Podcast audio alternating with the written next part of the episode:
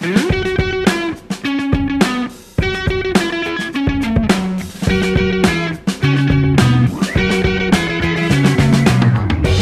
James, want to answer a question? I do want to finally answer a question. This is from Quora. Why do people think that music should be free? You know, I notice this in general. So I write quite a bit, but some of my writing I sell. I write quite a bit, he says. That's like the ocean saying, I'm kind of wet. So most, um, 99% of everything I write is free. And then I write these books that I sell for 99 cents because I self publish on Amazon, and Amazon doesn't let you actually sell any less than 99 cents. You would otherwise? Uh, I would consider it. 19 cents? Well, I, I think, I don't know, but uh, often. Now I'm surprised, sorry to interrupt. I'm surprised you, the guy who uses $2 bills and lies down on the sidewalk to talk to strangers, I'm surprised you wouldn't pick a price like $1.17. You know, there's a lot of, I want people to read what I write. So there's a lot of studies on how you should price things. So, so the maximum number of people read what you write. So I'm not really doing any kind of like experiments there. I just want simply want people to read and value what I write. And when I No, I understand that, but I would just think that you would think that a weird price would garner attention. maybe I maybe I should try it. The good thing is you can change the price every day. Ooh, So, now there you go. What if you made it a penny cheaper every day? Or maybe a like penny any- more expensive yeah, every then, day? Then, then you'd maybe get some buyers if you were announcing it because there would be a scarcity feeling. But to answer the question, people now, if I write something a particularly awesome. controversial article, people will say invariably 100% of the time, someone will comment, oh, he's just trying to sell more books. And I'd really like to ask that person, how does anybody make money selling 99 cent books? So your free audience often has a small minority component that is very nasty and vocal. And they resent any, even if you're giving them, you know, I do podcasts. They can listen to this podcast for free. All my writing, I write every day. They can read all of that for free. And then just books, I simply ask for less than a dollar, you know, for an entire book that takes like maybe a year to write. Uh, I'm just asking for like 99 cents. So the question is, um, why do people want music for free? It's because we're not hearing from everybody who's buying music. Like I pay for music, for instance, but there is always that vocal minority who just believes they should have everything for free. So it is interesting. Like the psychology of free is pretty weird and it runs in a couple of directions, right? So I think there are instances where when people get something for free, they treat it as if it's extra valuable, right? As opposed to if they paid one dollar for it, right? Because of it's it, feels like it was a great victory somehow. Or the opposite. Or the opposite, right. Because I think they people value what they pay for. Absolutely. There's an investment bias. Oh, I put this in. I- Exactly. I, I, flew uh, 16 hours to Right. India, so I must have a great vacation. I, well, otherwise, why would I have done that? when I first moved to New York, I liked I started going to the theater. I never really liked going to the theater when I was younger. And uh, Most boring thing imaginable, but since you go, you have to like it. You Well, have to say, oh, it was great. no, not not exactly that, but close. No, I actually did. the Lion King was like fabulous.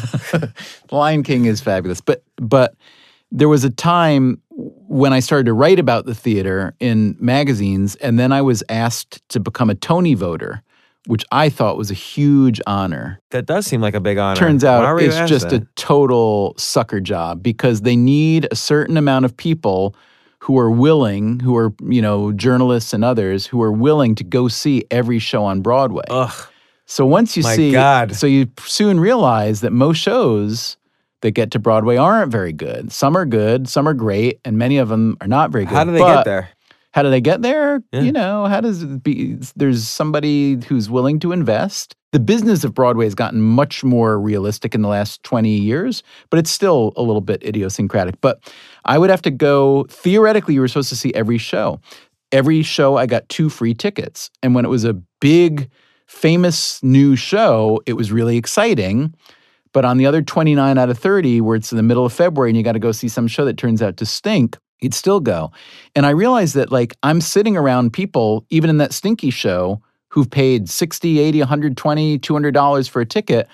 And I realized that when it was free for me, I just had absolutely no appreciation for it whatsoever. If I had paid $80 for that very same ticket, I know my mind. My mind would have said, yeah, yeah, that was pretty good Right. because I'd be embarrassed to say then at least. Maybe now I wouldn't be. I would have been embarrassed to say, you know what? I spent a bunch of money on something that was absolutely terrible. Right. Like, let's say I, so you're into golf, and we've talked about this on many podcasts. Let's say I said, I have this book.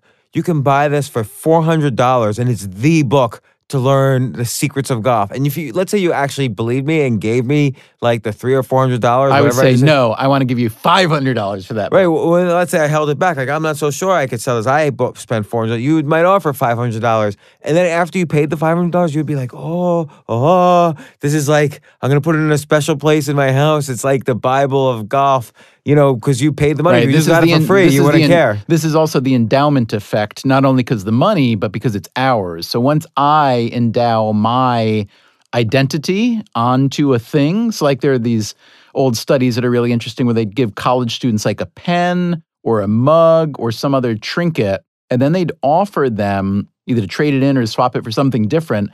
And it would turn out that no matter which one of the trinkets you got, you would always consider the one that you got to be more valuable than the others. Right. Only because it's you and it was randomly assigned. Don't miss the rest of our attempt to answer this question of the day. James and I will be right back after this very short message.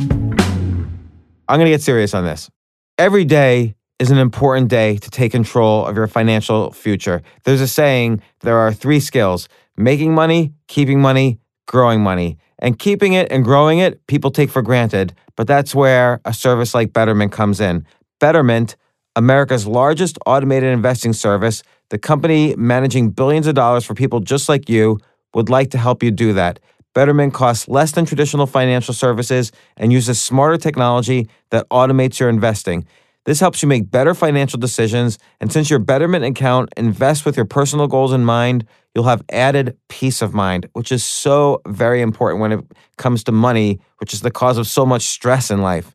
It's easy to start investing with them right away by linking your bank account or rolling over your 401k or IRA. Remember, it's never too late to save for retirement, the trip around the world you always wanted to take, or any of your other long term personal goals. And Betterment has changed the industry by making investing easier and at a lower cost.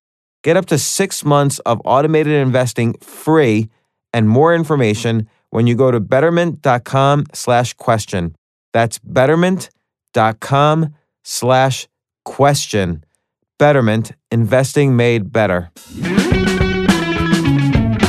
Here's a free dilemma that I'm curious to know what you'd have to say. So I got an email the other day from a guy whose job it is. He works for a company that installs Wi-Fi systems on passenger trains. So like Amtrak and blah blah okay. blah blah blah. That's a good idea. So he's saying that basically everybody wants free Wi-Fi on the train, and because everybody wants it, and in part because everybody wants it, and therefore the demand is very high, the service is terrible. And therefore, everybody constantly complains about it. So his position That's not is, why the service is terrible. Right, right. I agree. I agree. But he's saying this is crazy. People are getting a free thing. And even if it's not great, why should they complain about it? Right? That's his position. And then he goes on to ask Are there other situations where adding value while not increasing cost negatively affects the perceived value? Is this a phenomenon that happens regularly outside my industry? Would we be better off not offering Wi Fi at all, knowing it may never meet user expectations? Is this a special case where value is skewed because Wi Fi is so simple and cheap to do at it's home? It's just because people in general, not everybody, but there's always, and he's not talking about everybody, he's talking about the people he hears from. So there's always the vocal minority that are just plain dicks. They're just going to complain about everything. Although, as someone who rides Amtrak a fair amount, and tries to use their Wi Fi, it's terrible Wi Fi. Here's what I wrote back I said to him, Your Wi Fi is terrible. And I said, I don't blame people for complaining. Right. And I said, just because you offer something for no dollars, it shouldn't be crap. That's not what free is because you're sucking up time. So, my suggestion to the guy is if you want to brag about offering the free thing, you can't complain when people think it's crap. The reason it's crap is because it's free, so charge for it. That's what prices are for. So, let me ask you this. James, let's say you need to take a train from New York to DC, and that ticket costs, I don't know, $250 maybe, right? And you have an option to purchase a premium Wi Fi ticket when you're buying your ticket for $270. So I'm building 20 bucks in. Do you buy that or not? Of course. Okay. Would $20 per passenger versus free now versus zero now not enable someone like a railroad to build a Wi Fi system that actually works and that constrains demand because of the cost will keep demand uh, within reason? Well, the good thing is, is that not everybody would be using it, so there's less bandwidth per person. I mean, more bandwidth per person, Or so if, probably s- better if service. everybody wanted to use it at $20 and that got it too crowded, then you need to spend $40 to make it better, right? right, you'd figure out the right price point. It's interesting though, like his position, which I just disagreed with on a few levels, was that people are wrong to be complaining when they get something for free. And my position is you're wrong to offer something for free of poor quality and expect people to still appreciate it because there's nothing magic about free. Free can be much worse than something that costs a lot of money. Money's not the only determinant in the equation. And I think that's where a lot of people, when they look at economics, like I'm always amazed at people, they won't spend 99 cents to buy an app, whereas the 99 cents that they'll spend in some other realm, they don't think about Yeah, at all. like or maybe $10. like in a bag of peanuts, they'll spend a buck for, and it'll be done in Right. ten minutes. So why is that? Because anchoring happened, right? There was anchoring where people got anchored at the price of zero for apps. That was the way it was in the beginning. And people have a hard time psychologically moving off the anchor. But I think that the the psychology and the economics of free are fascinating. You know, free is great as an initial marketing tool to get the word out about something. So, Amazon, when you self publish, for instance, you're allowed five days a quarter where you can put out your book for free. But once you're known and once your book is out there, there's no more benefit to free. People simply value what they pay for. Now, there's going to always be that minority in music, in books, where everybody who anchors and was used to that free, they're going to complain once they have to pay 25 cents. What, I think everybody's got to realize is that's just a minority. You have to ignore them. Like if you're building a business and you're you're dealing with these people who are angry that Mm. suddenly you went from free to charging, well, hey, you want to build better features. It's like what you were saying. You want to build better features. You want to hire employees. You want to do more research. You want to get to the next generation of the product. You want to have a sustainable business. Profits are the purifier of a business. So 95% will appreciate or at least be willing to value what they're paying for. But the 5% that isn't, they're the ones you hear from. So that's the confusion. They pe- think people think everyone's complaining it's not free, but actually it's only that 5% that you hear from that's complaining. Also, we should remember, as Milton Friedman and others have famously said, there is absolutely no such thing as a free lunch. Like, there, like free doesn't really exist.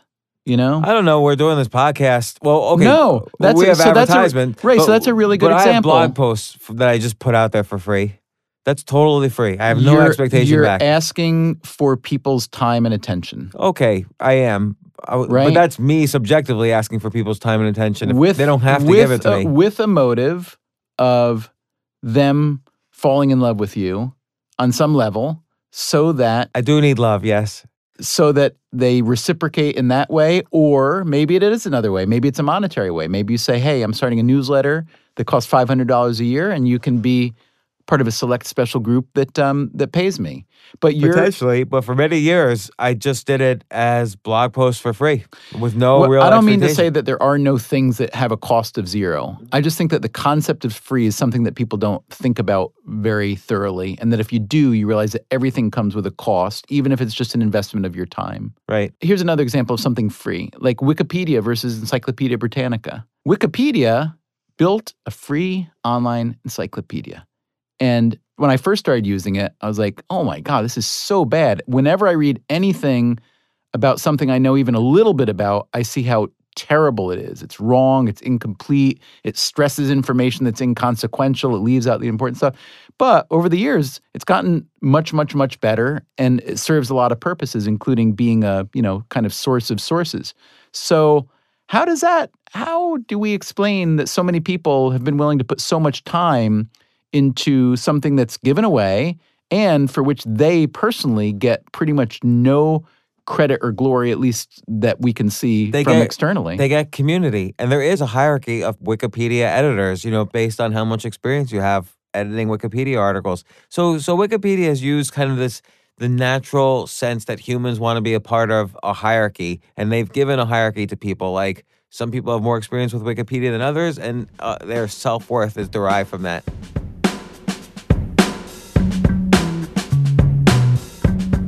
Wouldn't you like to know what we're going to talk about on the next question of the day? Okay, we'll be right back. Hey, Earwolf listeners. This is Hillary Frank from The Longest Shortest Time. where we ask the hard hitting questions. What will happen if I don't have a shadow? What does the tooth fairy do with her tooth? Am I the real Batman? Who's Jesus' grandparents? John Willis, age three, bringing out the big guns. I'm actually like rattled. The Longest Shortest Time. It's the parenting show for everyone. Listen at longestshortesttime.com, earwolf.com, or wherever you listen to podcasts. What's the best way to show your love for Question of the Day? Just go to iTunes and write us a review. And while you're there, be sure to subscribe. That way, you won't miss this. What ranking do you kind of have to be in any area of life to make a living? Give me an example then. What kind of person are you talking about? A computer scientist? A nurse? Let's say a, a musician. Ah, that's a good one.